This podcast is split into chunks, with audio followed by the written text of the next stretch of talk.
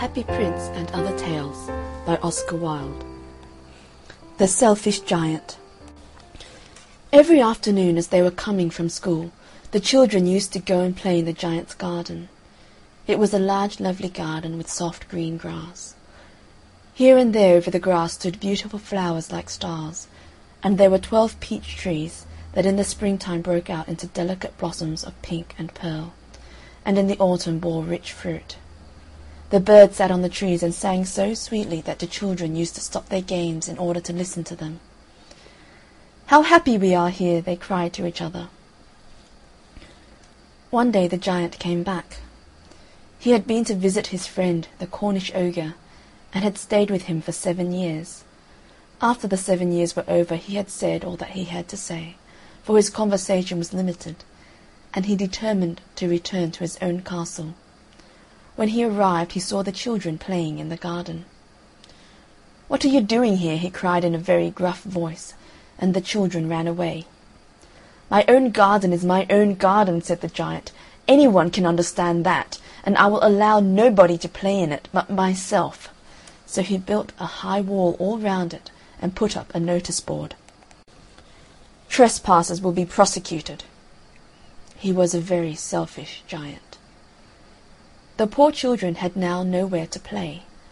They tried to play on the road, but the road was very dusty and full of hard stones, and they did not like it. They used to wander round the high wall when their lessons were over, and talk about the beautiful garden inside. "How happy we were there!" they said to each other. Then the spring came, and all over the country there were little blossoms and little birds. Only in the garden of the selfish giant it was still winter. The birds did not care to sing in it, as there were no children, and the trees forgot to blossom.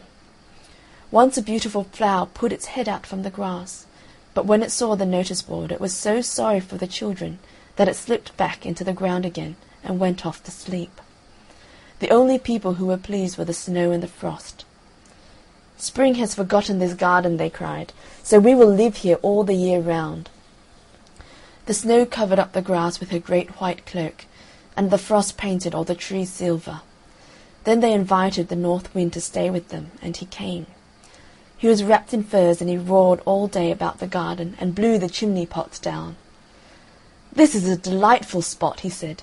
"We must ask the Hail on a visit." So the Hail came. Every day for 3 hours he rattled on the roof of the castle, till he broke most of the slates, and then he ran round and round the garden as fast as he could go. He was dressed in grey, and his breath was like ice. "I cannot understand why the spring is so late in coming," said the selfish giant, as he sat at the window and looked out at his cold, white garden. "I hope there will be a change in the weather." But the spring never came, nor the summer. The autumn gave golden fruit to every garden, but to the giant's garden she gave none. "He is too selfish," she said. So it was always winter there, and the North Wind and the hail and the frost and the snow danced about through the trees. One morning the giant was lying awake in bed when he heard some lovely music. It sounded so sweet to his ears that he thought it must be the king's musicians passing by.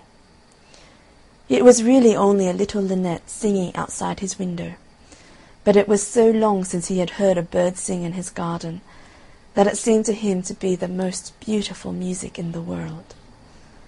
Then the hail stopped dancing over his head, and the north wind ceased roaring, and a delicious perfume came to him through the open casement. "I believe the spring has come at last," said the giant, and he jumped out of bed and looked out. What did he see? He saw a most wonderful sight. Through a little hole in the wall the children had crept in, and they were sitting in the branches of the trees. In every tree that he could see there was a little child, and the trees were so glad to have the children back again that they had covered themselves with blossoms, and were waving their arms gently above the children's heads. The birds were flying about and twittering with delight, and the flowers were looking up through the green grass and laughing. It was a lovely scene, only in one corner it was still winter. It was the farthest corner of the garden, and in it was standing a little boy. He was so small that he could not reach up to the branches of the trees, and he was wandering all round it, crying bitterly. The poor tree was still covered with frost and snow, and the north wind was blowing and roaring above it. "Climb up, little boy," said the tree, and it bent its branches down as low as it could, but the boy was too tiny. And the giant's heart melted as he looked out. "How selfish I have been," he said. "Now I know why the spring would not come here. I will put that poor little boy on the top of the tree, and then I will knock down the wall, and my garden shall be the children's playground for ever and ever." He was really very sorry for what he had done. So he crept downstairs and opened the front door quite softly, and went out into the garden. But when the children saw him, they were so frightened that they all ran away, and the garden became winter again. Only the little boy did not run, for his eyes were so full of tears that he did not see the giant coming. And the giant stole up behind him, and took him gently in his hand, and put him into the tree. And the tree broke at once into blossom, and the birds came and sang on it, and the little boy stretched out his two arms, and flung them around the giant's neck, and kissed him. And the other children, when they saw that the giant was not wicked any longer, came running back, and with them came the spring. "It is your garden now, little children," said the giant, and he took a great axe and knocked down the wall. And when the people were going to market at 12 o'clock, they found the giant playing with the children in the most beautiful garden they had ever seen. All day long they played, and in the evening they came to the giant to bid him good-bye. "But where is your little companion?" he said. "The boy I put into the tree." The giant loved him the best because he had kissed him. "We don't know," answered the children. "He has gone away." "You must tell him to be sure and come here to-morrow," said the giant. But the children said that they did not know where he lived, and had never seen him before, and the giant felt very sad. Every afternoon when school was over, the children came and played with the giant, but the little boy whom the giant loved was never seen again.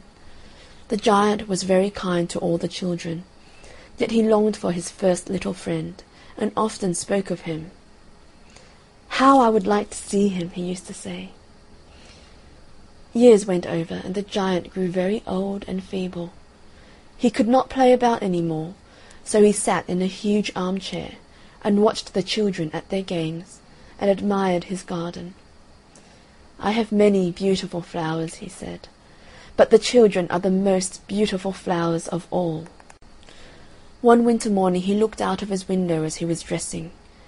He did not hate the winter now, for he knew that it was merely the spring asleep, and that the flowers were resting. Suddenly he rubbed his eyes in wonder, and looked, and looked. It certainly was a marvellous sight.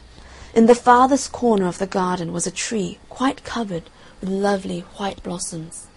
Its branches were all golden, and silver fruit hung down from them, and underneath it stood the little boy he had loved.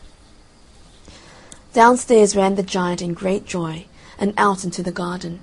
He hastened across the grass and came near to the child, and when he came quite close his face grew red with anger, and he said, "Who hath dared to ruin thee?" For on the palms of the child's hands were the prints of two nails, and the prints of two nails were on the little feet. "Who hath dared to ruin thee?" cried the giant. "Tell me, that I may take my big sword and slay him." "Nay," answered the child, "but these are the wounds of love." "Who art thou?" said the giant, and a strange awe fell on him, and he knelt before the little child. And the child smiled on the giant and said to him, "You let me play once in your garden. Today you shall come with me to my garden, which is paradise." And when the children ran in that afternoon, they found the giant lying dead under the tree, all covered with white blossoms. End The Selfish Giant.